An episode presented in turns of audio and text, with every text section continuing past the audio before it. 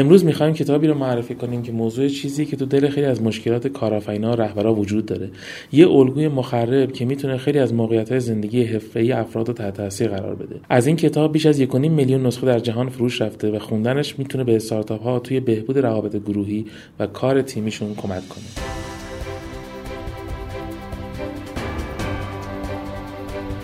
سلام من رضا باقری هستم منتور رشد و رئیس هیئت مدیره SmartUp ها توی سری پادکست های 40 کتاب تصمیم دارم از کتابهایی بگم که نظر من هر کارآفرین استارتاپی باید اونها رو بخونه. کتابی که امروز می‌خوایم راجبش صحبت کنیم کتاب رهبری و خودفریبی یا Leadership and Self-Deception ـه نوشته مؤسسه آربیجر هست که یک مؤسسه مشاور کسب و کار آمریکایی است. این کتاب به یه موضوع خیلی حیاتی اشاره می‌کنه که به نظر میاد خیلی واضح و بدیهی اما در حقیقت اینطور نیست. اون هم مسئله منیت و خودفریبی رهبره. رهبری که می‌خواد یه سازمان یه استارتاپ یک مجموعه رو هدایت کنه.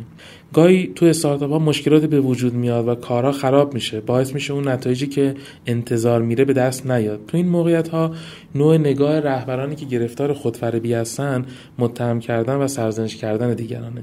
یعنی همیشه یک انگشت اشاره نسبت به دیگران دارن و خودشون رو می‌برن در یک جعبه نفوذ ناپذیر که همه اون عوامل شکست یا اشتباه به چیزهای خارج از اون جعبه برمیگرده. این افراد بیشتر نگاه مطالبه گر دارن تا پاسخگو در نتیجه کمتر هم پیش میاد که عذرخواهی کنن یا در واقع بپذیرن که اشتباه اونها هم بوده که یه کارهای درست انجام نشده و اصلا شاید یه کارهایی رو باید خود اونها انجام می‌دادن. در واقع این افراد بیشتر از اینکه نگاهشون به درون باشه نگاه به بیرون دارن و بیشترین ویژگیشون اتهام زدن و سرزنش کردنه. یعنی دنبال مقصر گشتن و دنبال راه حل نگشتن این دوتا موضوع خیلی با هم فرق می‌کنه. به طور کلی وقتی یه مسئله پیش میاد دو جور نگرش می‌تونه وجود داشته باشه. یکی اینکه تو آدم ها و شخصیتشون و مسئله رو از هم جدا می‌کنی. یعنی اینکه میگی مستقل از اینکه کی چه نقشی داشته می‌خوایم این مسئله حل بشه. و بیشتر هم می‌خوایم یاد بگیریم که این مسئله تو آینده تکرار نشه. یک نگرش دیگه هم هست که میگه وقتی یه اتفاقی میفته اون رو وصل می‌کنی به آدم ها به شخصیتشون و میگی این آدم بیتوجهه این آدم سهلنگاره این آدم دلسوز نیست یا یاد نمی‌گیره. و شروع می‌کنی بایاسهای خودت رو به شخصیت آدم ها زیادتر و زیادتر کردن. این مسیر تو رو برای اینکه واقعا مسئله رو ریشیابی کنی یا یه رفتار رو اصلاح کنی خیلی سخت می‌کنه. چون تو نگاه آدم ها دیگه یه برچسب خوردن که کارهاشون با اون برچسب ها تفسیر میشه. یه مثال خیلی خوب داره تو این کتاب که میگه فرض کنید شما شب تو خونتون نشستین و بچهتون گریه می‌کنه. اون نگاه خودفریبی اینه که شروع می‌کنین متهم کردن همسرتون. یعنی میگین چرا بلند نمیشه بچه رو آروم کنه؟ و برای اینکه به این متهم کردن ها مجوز بدید خودتون توجیه می‌کنید که من سهم تعهد خودم انجام دادم. من صبح تا شب دارم کار می‌کنم زحمت می‌کشم.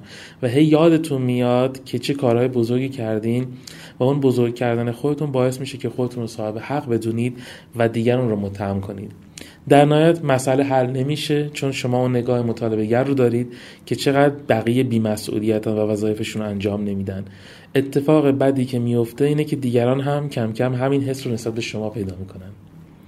یعنی وقتی شما داخل یک box هستی و همیشه عوامل خارج از خودت عامل مسئله هست و این رفتار رو دارید به طور مداوم ادامه می‌دید بعد از یک مدت دیگران هم همین رفتار رو با شما خواهم داشت. اما مسئله کی حل میشه؟ وقتی که شما از box خودت میای بیرون و سعی می‌کنی به مسئله اونطوری که واقعا هست نگاه کنی. سهمهای خودت رو واقع بینانه ببینی یعنی یه جاهایی رو که تو هم اشتباه کردی و باعث شد این اتفاق بیفته رو در نظر بگیری. وقتی که به آدم ها لیبل نزنی و مسئله رو شروع کنی مستقل از اینکه چه کسی خطایی کرده تحلیل کنی. ازش یه یادگیری درست کنی نه یک خاطره ناخوشایند با کلی بایاس و پیشورز در مورد انسان ها وقتی آدم یاد می‌گیره دیگه رجوع نمی‌کنه. وقتی ما خاطره ناخوشایند می‌سازیم یعنی خودمون رو گرفتار گذشته ها و خاطره ها می‌کنیم. این متفاوت از اینکه بگیم یه آدم های رفتارایی دارن. به هر حال هر آدم یه سری ویژگی ها و رفتار داره و شما هم باید در نظر بگیری اون ویژگی ها را ولی اینکه اینها به پیشفرض های شما تعریف بشه یا به آدم ها های بزنید که دیگران توی اونها با شما هم نظر نیستن این خیلی داستانش فرق می‌کنه. وقتی یه موضوعی پیشورز شما میشه خیلی اوقات شما محرک اون رفتار میشید یعنی وقتی فکر می‌کنین که یکی از نیروهای شما توی استارتاپ مسئولیت پذیر نیست خود این تصور و bias ذهنی و پیش‌داوری‌ای که نسبت به اون آدم دارید باعث میشه که اون انرژی و تلاشی که لازمه رو براش نگذارید و کمک هم نکنید و همین کمک نکردن شما چه بسا باعث تشدید شدن موضوع بشه. من متاسفانه لیدرهای استارتاپی زیادی رو دیدم که سهم مسئولیت خودشون رو بر نمیدارن. یعنی وقتی دارن راجع به گذشته صحبت می‌کنن بیشتر عوامل شکست معطوف box بیرون از خودشونه. و وقتی دارن صحبت می‌کنن به آدم های بیرون از این box و کسایی که باعث شدن اونها شکست بخورن اشاره می‌کنن. هیچ وقت نمیگن که من سهمم در این شکست ها چی بوده و چه چیزهایی یاد گرفتم. اینا آدمایی هستن که امیدی هم نمیره در آینده یاد بگیرن چون در گذشته هم یاد نگرفتن. از گذشته bias پیدا کردن و از اون اتفاقات به این جمع‌بندی رسیدن که همه چی به محیط پیرامونی برمیگرده. مثلا میگن تو ایران نمیشه استارتاپ موفق داشت. تو ایران مگه میشه تو این وضعیت آشفت بازار نوسانات تغییرات هر روز کار کنیم؟ اما واقعیت اینه که این یه پیشفرض بایاسه. یعنی وقتی نمی‌خواید مسئولیت ها رو بردارید و وقتی می‌خواهید که شکست ها رو به خارج از خودتون منصوب کنید اون موقع است که این مسائل جدی میشن. اون موقع است که تلاشی برای حل مسائل نمی کنید و اجازه می‌دید محیط پیرامون فضای شما رو شکل بده. این یعنی که قدرت انتخاب و اختیار خودتون رو به شدت محدود می‌کنید. و اتفاقا آدم هایی که توی باکسن در واقع دیگه توانایی اونا برای بهبود شرایط عملا فقط میشه به وسیله تغییر دادن دیگران. و دیگران هم مگر چقدر وقتی خودشون نخوان تغییر می‌کنن؟ و مخصوصا اینکه این تغییر و درخواست تغییر از جانب کسی باشه که خودش حاضر نیست مسئولیت خودش رو برداره. و اینجا ما وارد یک چرخه معیوب میشیم. نکتهش اینه که هیچ آدمی نمی‌تونه به یه رهبر استارتاپ که خودش عامل همه اتفاقات خوبه توی استارتاپ می‌دونه و همه شکست استارتاپش مال آدم ها و محیط بیرونه کمک کنه که نگرشش تغییر پیدا کنه. یعنی حتی اگر باهاش گفتگوی صریح بکنی که تو سهم مسئولیت خودتو بر نمیداری باز اثری نمی‌کنه چون اون توی box و خارج box نمی‌بینه. و فکر می‌کنه که این شما هستی که دارید اشتباه می‌کنید. البته این الزاما یه ویژگی شخصی ثابت نیست. ممکنه بره هر کسی پیش بیاد. محیط پیرامونی روش موثره. یعنی اگر محیط پیرامون شما آدم های مغرور خودخواه و مطالبه گر باشه و شکایت کننده که زحمای مسئولیتشون رو بر نمیدارن و همیشه قر می‌زنن خیلی خیلی احتمال داره که شما اونطوری بشید. ما اگه یه کاری بخوایم برای کمک انجام بدیم اینه که سعی کنیم آدم ها مسیر خداگاهیشون رو راحت تر طی کنن. از بیرون نمیشه کسی رو عوض کرد ولی میشه کمک کرد که راه سریعتر به راحتتر به خداگاهی برسه. ما اتفاقا نباید بریم به سمت متهم کردن آدم ها و گفتن اینکه تو توی باکس هستی تو داری خودفریبی می‌کنی چون این رفتار انتقادیه این رفتار سرزنش کننده است.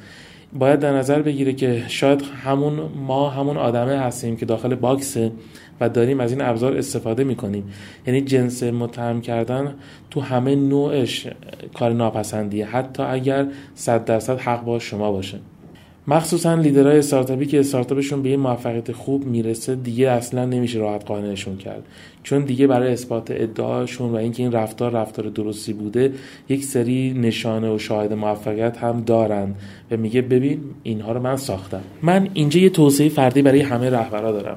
تمرکز کردن روی اشتباهات دیگران سرزنش کردن دیگران رو بذار کنار متهم کردن دیگران رو بگذار کنار همه چی مسئله است. اگه یه اتفاقی میفته باید اون از آدم ها جداش کرد. نباید حس کرد که این تو شخصیت آدم هاست که نمیشه تغییرش داد. میشه به آدم ها فیدبک داد و گفت که من فکر می‌کنم این رفتار این اشکالات رو داره ولی نباید اون رو منصوب به شخصیتشون بکنیم. باید بریم دنبال حل مسئله. به جای قرض زدن باید مطالبه کنیم. انتظارات و شفاف توضیح بدیم و حس مثبت رو انتقال بدیم که ما می‌دونیم که این مسئله حل شدنیه. سرزنش کردن متهم کردن قر زدن همشون انرژی منفی دارن. همشون از جنس تخریب روی مثبت هستن. بدترین مسائل رو میشه از جنس مسئله آورد وسط بدون اینکه بگیم این مسئله منه یا مسئله توه. باید تیم روش تمرکز کنه و مسئله به عنوان یه مسئله تیم حل بشه. هیچ وقت فکر نکنید که خودتون قهرمان مسئله اید و باید تنهایی و با یه چوب جادویی مسئلهتون حل بکنید. یاد بگیرید که خوب گوش کنید خوب دیتا بگیرید تحلیل کنید بعد از جمعبندیش با همدیگه به یه راه حل برسید. خیلی ممنون از اینکه تو این پادکست همراه ما بودید. خواهش می‌کنم اگر تجربه و نظری در مورد موضوع این کتاب دارید با ما به اشتراک بگذارید و پای همین پست کامنت کنید. اگه می‌خواید تو این مسیر همراه ما باشید می‌تونید بقیه قسمت پادکست چل کتاب رو در شبکه اجتماعی اسمارت بشنوید. خوشحالیم که همراه مایید